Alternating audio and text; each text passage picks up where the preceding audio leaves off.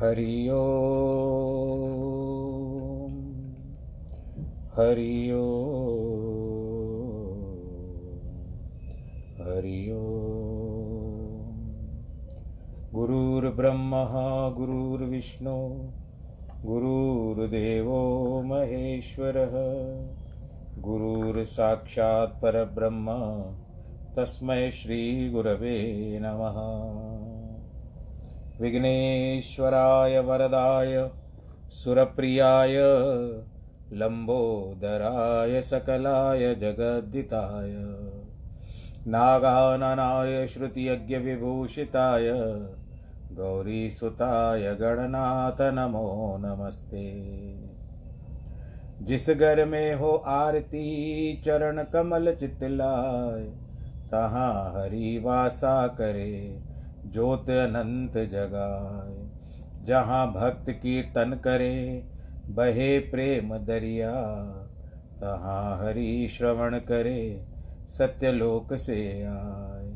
सब कुछ दीना अपने, भेंट करूँ क्या नाथ?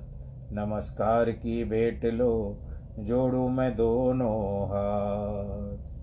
ना हम वसामि वैकुंठे योगिनां हृदयेन च मद्भक्तां यत्र गायन्ति, तत्र तिष्ठामि नारद।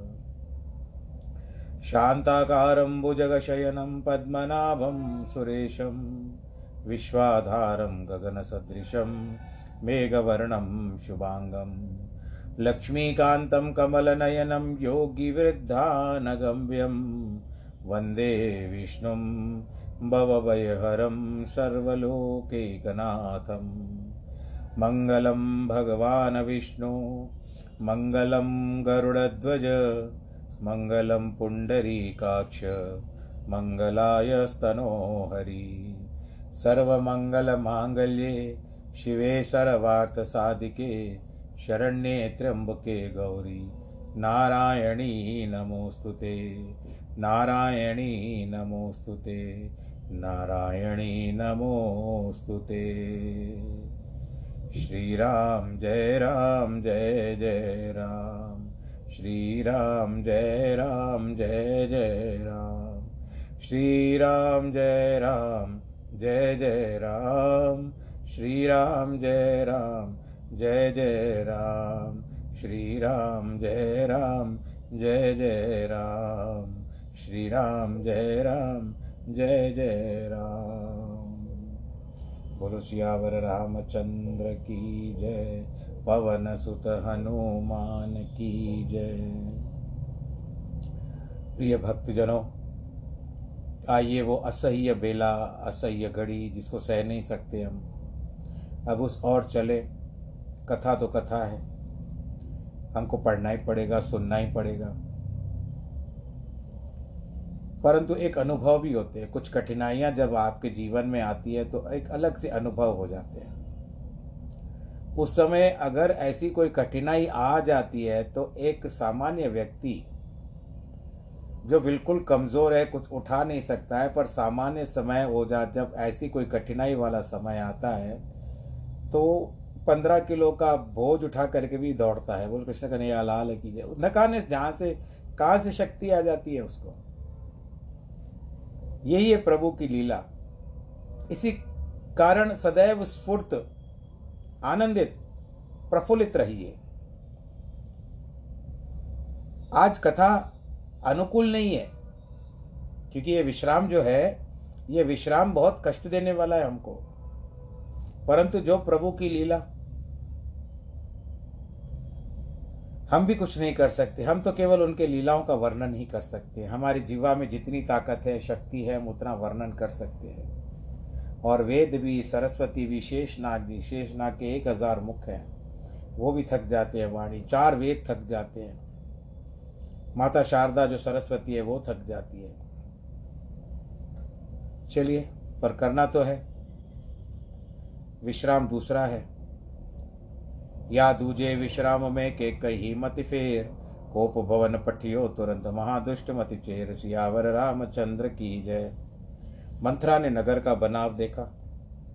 उज्जवल आनंद का बजा बदावा बज रहा था। बहुत तरह से बाजे बज रहे थे। तो लोगों से पूछा, क्या है? ये सब उमंग क्या है? क्यों उतना नाच रहे हो, टा कूद रहे हो? जब सबने बताया, तुमको पता नहीं आज राम का तिलक होने वाला है। वो युवराज बनने वाले हैं और आगे चल करके वो राजा बनेंगे। उसको ये अच्छा नहीं लगा। ये कुबुद्धिनी, कुजातिनी विचार करने लगी, आज रात में ही अकाज किस प्रकार हो? जैसे कुटिल भीलनी शहद लगाकर देखकर गात लगाती है कि किस प्रकार लूँ। कुटिल किराती कहने का भाव है कि अयोध्या जी में दोनों को दो को किराती कहा है, मंत्रा को और केकई को आगे। विधि केकई किरातिनी कीनी केकई सीधी किरातिनी है, और यह कुबरी है, इसे कुटिल किरातिनी कही। शिकार वाले टेढ़े अंग से शिकार अच्छे प्रकार देखते हैं। श्री राम राज्य मधु है, और अवधवास मधुमक्खी है, और सुकृत फलों का रस है। मक्खी दिन में विघ्न करती है इसे रात में निकालने का यत्न किया। भरत के माता के पास बिलकती हुई गई। रानी हँसते हुए कहती है अरे, आज क्यों अनमनी है? वह उत्तर नहीं देती। सांस बड़ी बड़ी सांस ले रही है और छोड़ रही है। और त्रिया चरित्र जिसको कहते हैं, उसके आँसू निकालती है। तब रानी ने हंसकर कहा, तू बड़ी मुँह ज़ोर है। मुझको ऐसा जान पड़ता है कि कुछ लक्ष्मण ने तुझे फिर से शिक्षा दे दी है। तो भी वह महापापनी चेरी नहीं बोली। काली नागिन की तरह बस श्वास लेती और छोड़ती, श्वास लेती और छोड़ती। समय रान कह कह सकीन, कुशल राम महिपाल, लखन भरत रिपुद मन सुन, बाकुबरी उर्शाल सियावर रामचंद्र की जय। तब रानी कुछ एक डर करके कहने लगी रामचंद्र, लक्ष्मण, भरत, शत्रुघ्न, ये सब कुशल से तो अरी कहती क्यों नहीं? यह सुनकर के कुबरी के हृदय में बड़ा दुख हुआ। दुख का कारण हुआ कि ये देखो, मैं इसका भला करने आई हूँ, पर यह सबसे पहले फिर भी राम का नाम ले रही है।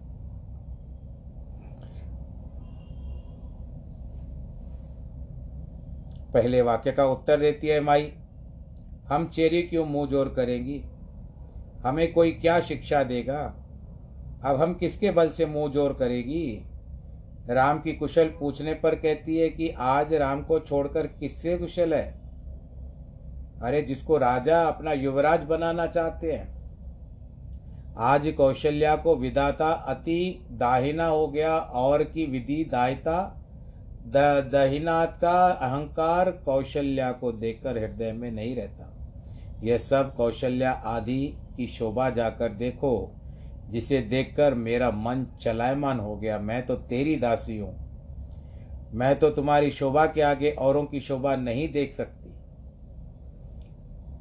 पूत विदेश में है तुम्हारा? तुम्हारा बेटा विदेश में है ना? पर तुम्हें कुछ सोच नहीं? यही जानती हो कि राजा हमारे वश में है। तो शक लगी।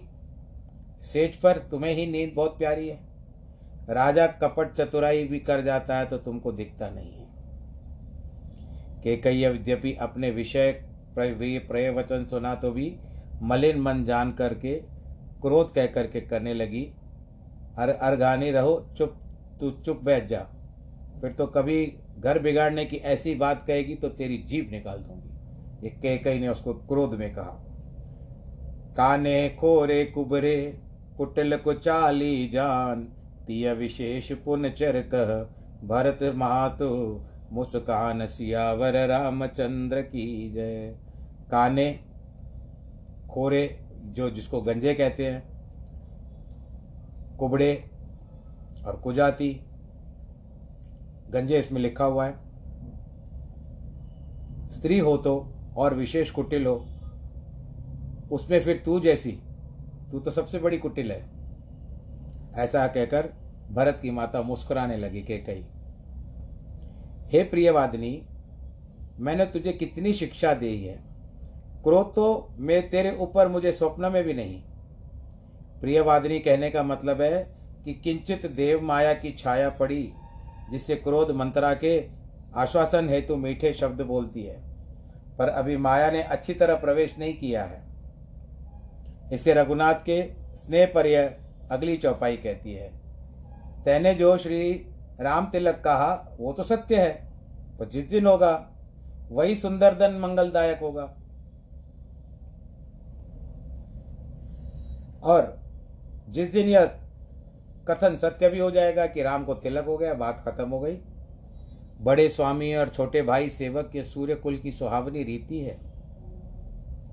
श्री राम जी को कल तिलक सत्य है तो ए आली मन भावती बात मांग से मैं दूँगी। साचो कहने पर भाव है कि जो तिलक होता तो क्या मुझे खबर न होती? अली इस कारण कहा कि राम के तिलक की खबर सुनाई। अब चेरी न कहना चाहिए। सुर माया से मोहित होकर आली कहा, और श्री राम जी राजा होंगे, कौशल्या को मानेंगे, इस पर कहती है।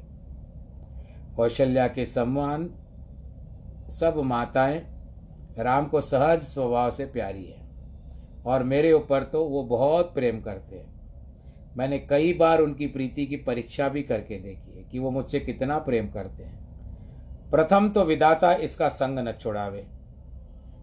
जो फिर जन्म दे, इतनी कृपा करके दे कि हमारे राम सीता पुत्र पतोहु और उनका कभी वियोग न हो।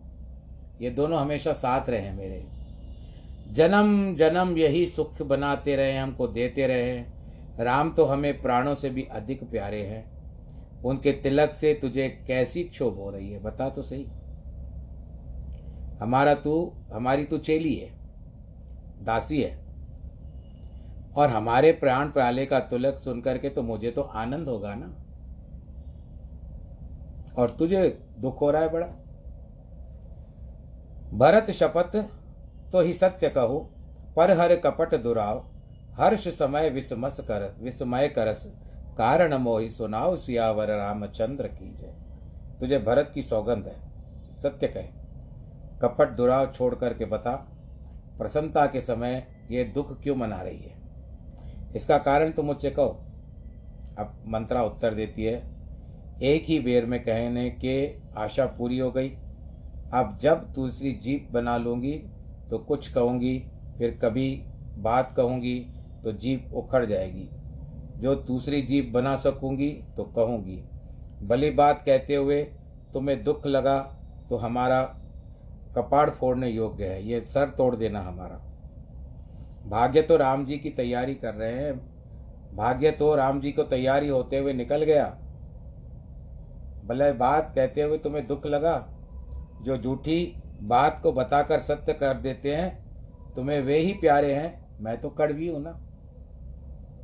अर्थात जो सत्य कहे, वो मारा जाए। और झूठ कहे, वो लड्डुआ खावे। मतलब लड्डू खाए वो, हैं? हम तो अब से ठकुर सुहाती कहेंगे, नहीं तो दिन रात मौन रहेंगी। अथवा यह है कि आज दिन मौन रहे, रात बीतने पर कल राम राजा हो जाएगा और तुम ठकुराई ही भी ना रहोगी, क्योंकि ठकुर सुहाती कहनी पड़ेगी अब काने खोरे कुबरे ऊपर कहती है, एक तो विदाता ने कुरूप करके परवश कर दिया। जो बोया है, सो काटना पड़ेगा। जो दाना, दान किया है, सो पाया है। अर्थात जैसे कर्म किए हैं, उसे भोगने आते हैं। रानी, जेठे भाई का राजा होना कहा, उस पर कहती है, कोई राजा हो, हमें क्या हानि है? हे रानी, मैं दासी छोड़कर अब क्या हो रहूँगी? दासी के से भी नीच पदवी दूसरी क्या होगी? दूसरा भाव, रानी जो चेरी होने को है, सो वह भी हानि मानती ही नहीं है। तू भी तो दासी बन जाएगी। हमारा स्वभाव जलाने योग्य है। तुम्हारा अनबला हम नहीं देख सकती। अर्थात जिसका अनबल हो, जिसका भला न हो, वह भला माने तो दूसरा काहे जले? जिसका खुद को अपने पैरों पे कुलाड़ी मारने के लिए जो तैयार बैठा हो, उसको कौन क्या बताए? इसी कारण मेरा स्वभाव जलाने योग्य है। मैं क्या करूँ? तुमसे तुम्हारा अनबल मुझसे देखा नहीं जाता। तू मेरी बच्ची है। हमारी बड़ी चूक हुई देवी, उसको क्षमा कीजिए। कहने का भाव यही है कि अनबल की कछु बात चलाई है तो बहुत। गूढ़ कपट है कि गूढ़ कपट प्रिय वचन सुन, तिय अधर बुध शरान। रानी, सुरमाया वश बैर नहीं, सुहृद जान पतियाने गूढ़ कपट है, जिससे ऐसे मीठे वचन सुनकर, तियन मध्य को ओट और बुद्धि वाली अर्थात छिन्मती वर अधर कहे नीचे है। बुद्धि जिसकी ऐसी रानी देवताओं के माया के वश होकर के, मंत्रा अर्थात सब सुखों का नाश करने वाली उससे देखने लगी, आदर से बार बार पूछती है, जैसे कि भिलनी के गाने में मृगी मोहित होती है। यह नहीं विचारती कि मारने से मीठे सुरों से गाती है। वैसे ही केकई नहीं विचारती कि ये मंत्रा, मीठी बातें जो कर रही है, ये बहुत दुखदाई है। कोई शंका करे, जिस बात पर क्रोध हुई, क्रोधित हुई, अब उसे क्यों पूछती है? तो इसका उत्तर अगली चौपाई में बताया है। वैसे मत फिर जैसी होने हार है। जो होनी होती है, वो आदमी की मत फेर देती है। मंत्रा बहुत प्रसन्न हुई कि अब ये मेरी बातों में आ रही है। मानो अब भावी पलटने वाली है। और मैं अब और इसके ऊपर ज़ोर डालूँगी, प्रेशर डालती हूँ। रानी, जो तुम पूछती हो, मैं कहते हुए बहुत डर रही हूँ। क्योंकि मेरा नाम घर फोड़ी रखा गया है। मैं घरों को तोड़ती हूँ। विश्वास कराकर बात बना, जैसे गठीली छड़ी छोड़ छोड़कर ऊपर से सीधी दिखती है, वैसे ही मंत्रा कुटिलता से भरे ऊपर सीधे हुए अब तक लिए शनिश्चर की साढ़े सती दशा रूप चेरी तब बोली कि शनिश्चर की दशा साढ़े सात वर्ष की होती है। किंतु यह तो वरदान दो शनिश्वर के दशा का है। रानी, तुमने कहा सीता राम मुझे प्यारे हैं। और राम की मैं प्यारी हूँ, राम को भी मैं प्यारी हूँ। जो सत्य है, किंतु यह बात पहले थी, अब वह दिन चले गए। समय के फेर से शत्रु भी प्रीति करने लगते हैं। वह समय बीते पर मित्र भी शत्रु बन जाते हैं। देखो, सूर्य कमल कुल का पालन करने वाला है। परंतु जब कमल जल में नहीं रहता तो वही सूर्य उसको जलाकर खाक कर देता है। वह तुम्हारी जड़ सौत उखाड़ना चाहती है। जो कौशल्या है ना, वो तुम्हारी बड़ी सौत, वो तुमको ही उखाड़ना चाहती है। उसको उपाय रूपी अच्छे जल से रूंधो, अर्थात घेरा बनाकर दृढ़ करो, नहीं तो उजले कमल की दशा, तुम्हारी भी कमल जैसी दशा हो जाएगी। तुम ही न सोच सुहाग बल, निज वश जान उराव, मन मलिन मुठ मीठ मुँह मीठ नृप राहुर सरल स्वभाव सियावर रामचंद्र की जय। तुम्हें जो सुहाग के बल से कुछ सोच नहीं है, राजा को अपने वश में जानती हो, सो वे राजा मन के मलिन हैं, मुँह पर मीठी बातें करते हैं, और तुम सीधे स्वभाव से सत्य जान लेती हो। राम की महतारी बड़ी चतुर और गंभीर है। अवसर पाकर अपनी बात संभाली अब गंभीरता का स्वरूप कहती है। भरत जी को राना, राजा ने नाना के यहाँ राम की माता के मत से ही भेजा है, यह पक्का समझो। नहीं तो क्या पड़ी थी भरत को जाने की, कि जैसे यहाँ से भरत जाए और राम राजा बन जाए। सब सौत मुझे अच्छी प्रकार सेवन करती है, परंतु भरत की माता राजा के प्रेम से गर्वीली है, हमको ये सेवन नहीं करती है भाई। हे माई, ये शाल तुम्हारा कौशल्या को है, पर कपट चतुर है, इसे कोई नहीं जान सकता। यदि केकई कहे कि हम तो द्वेष नहीं रखती तो मैं क्यों करूँगी? उस पर कहती है कि राजा की तुम पर अधिक प्रीति है। हम भी मानते हैं। सो यह बात सौच स्वभाव से देख नहीं सकती। प्रपंच का रचना हो गई है, प्रपंच रच गया है। उसने राजा को अपना लिया है और अब रामचंद्र जी के सर पर तिलक लगने की बेला भी आ चुकी है। सूर्य कुल के उचित जो यह टीका राम को होता है तो सबको ही अच्छा लगेगा।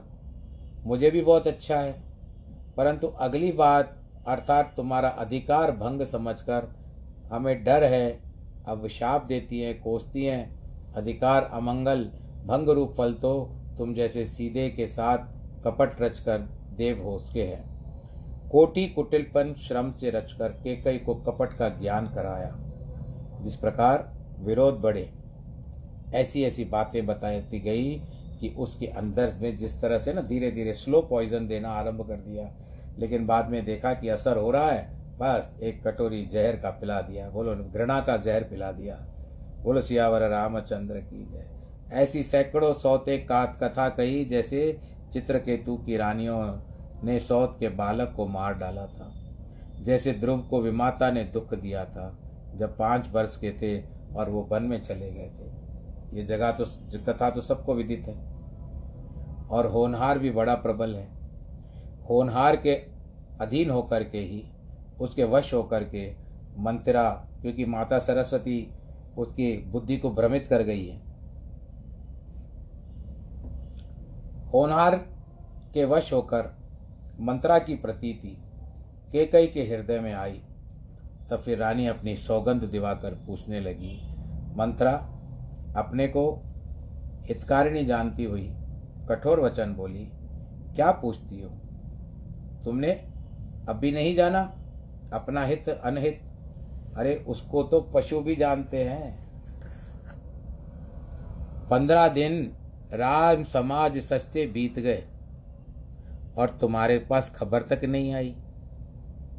जो राजा को तुमसे कपट नहीं होता तो तुमसे छुपाता क्यों? जिस सत्य के कहने से किसी का बिगाड़ हो तो उस सत्य को कहने में दोष है, ऐसा शास्त्र में लिखा है। परंतु तुम्हारे राज्य में अपने खाया पहरा है, इसलिए सत्य कहने में दोष नहीं है। मैं खाया मैंने खाया है तुम्हारे राज्य का। मैंने पहना है तुम्हारे राज्य का दिया हुआ कपड़ा। अब वचन अत्यंत प्रतीक के हेतु शपथ करती है। जो मैं इस विषय में बनाकर कुछ असत्य कहूँ तो अभी का अभी विदाता मुझे दंड दे दे। जो राम को कल तिलक हो जाए तो तुम्हारे हेतु विदाता ने तो विपत्ति का बीज बो लिया है, कठिनाइयों का और कष्टों का बीज विदाता ने तुम्हारे लिए बो लिया है। रेखा रेखा खींच कर रेखा जैसे बनाते हैं ना खींच कर बलपूर्वक अर्थात प्रतिज्ञा करके कहती हूँ कि हे भामिनी, तू दूध की माखी हुई, जैसे दूध में मक्खी निकल कर मक्खी हुई, जैसे दूध में से मक्खी निकाल करके फेंक देते हैं, वैसे ही तुमको राजा, राज से निकाल देंगे। जो पुत्र सहित सेवा करोगी तो घर में रहने पाओगी, दूसरा कोई उपाय नहीं है। तुमको तो रामचंद्र की दासी बन करके रहना पड़ेगा। जैसे कद्रू ने विनीता को दुख दिया था, वैसे ही तुमको कौशल्या देगी। भरत कैद खाना सेवेंगे, तथा लक्ष्मण जी के राम के नायाब होंगे। नायाब का अर्थ है अधिकार है। कथा कद्रु, विनीता की कद्रु नागों की माता थी। विनीता गरुड़ की माता थी, दोनों कश्यप की पत्नी थी, पर रूप परस्पर विवाद हुआ। कद्रु ने कहा, सूर्य के घोड़े शाम है। विनीता का ये शब्द श्वेत है। बाजी लगी कि जो हारे वह दासी हो। तब कद्रु ने अपने पुत्रों, पुत्र सर्पों को सिखा दिया कि वे जाकर घोड़ों की पूंछ और शरीर से लिपट जाएँ। तब दोनों पर्वत से देखने लगी। घोड़ों के शाम बाल देख करके विनता ने हार मान ली, विनीता ने हार मांग ली। पीछे गरुड़ या वृतांत सुन करके, सर्पों को अमृत लाने की प्रतिज्ञा करके, अपनी माता को दासित्व से छुड़ा करके आ गया। अमृत का घड़ा गरुड़ जी ने कुशों पर रख दिया, सर्प स्नान करने गए, इंद्र उठा ले गया, सर्प कुश चाटने लगे।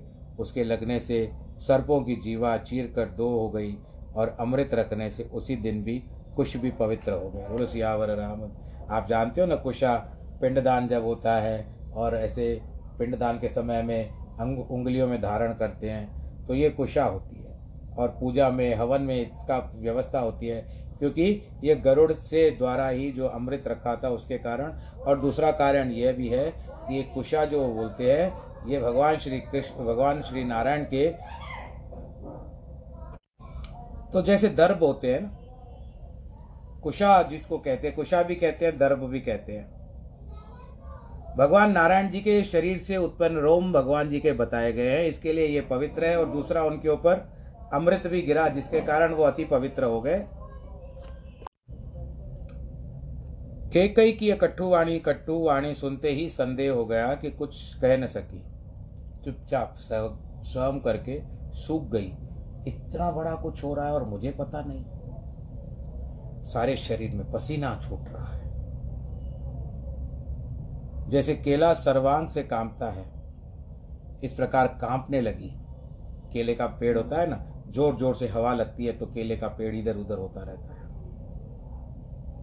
अब कुबरी के दांत जीप दाप कर दांत जीप दबाने के भाव देख रही है कि असर हो रहा है। और लगाओ। बत्ती लग गई है और असर डालने का करती है। रानी को अब बात का दुख होने लगा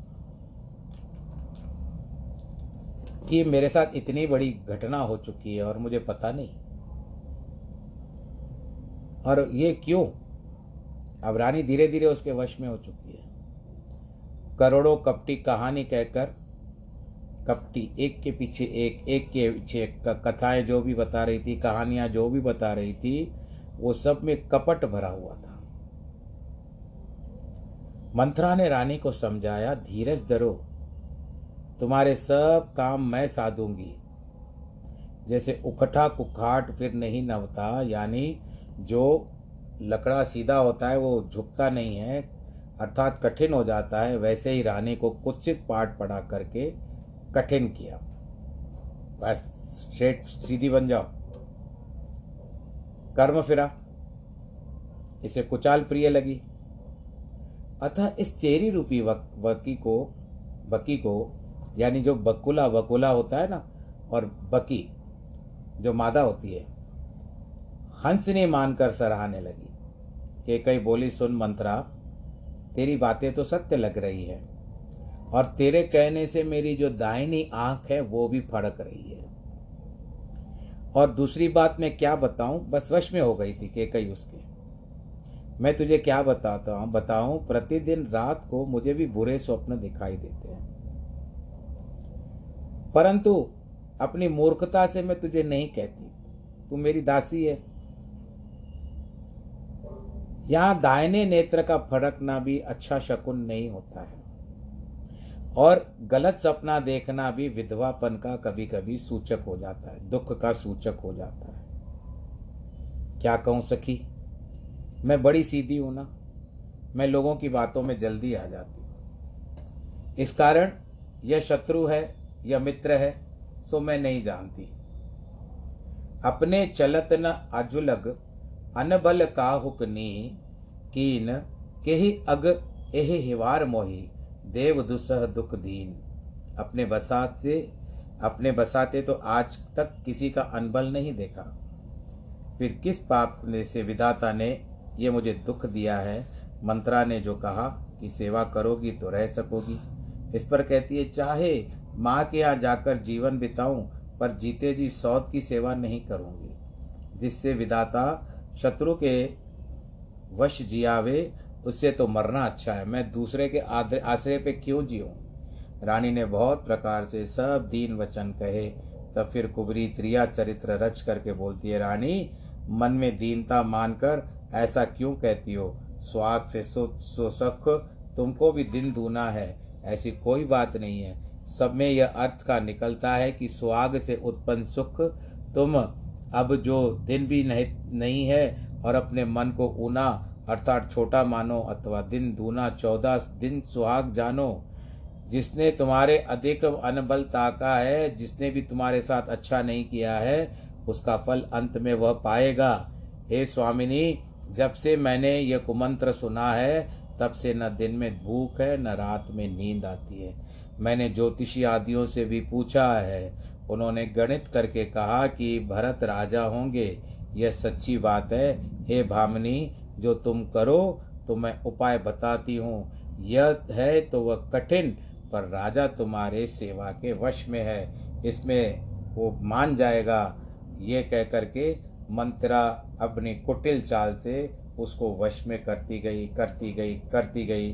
तो आज से कुछ नियम ऐसा करते हैं कि 40 मिनट के स्थान पे हम 30 मिनट का करते हैं। तो दो विश्राम जो, विश्राम होता है उसमें कुछ अड़चन आ जाती है तो आधे घंटे का औसत रखने से विश्राम दो दिन में समाप्त हो सकता है। तो मैं आज भी आधे घंटे में ही कथा को विश्राम देता हूँ।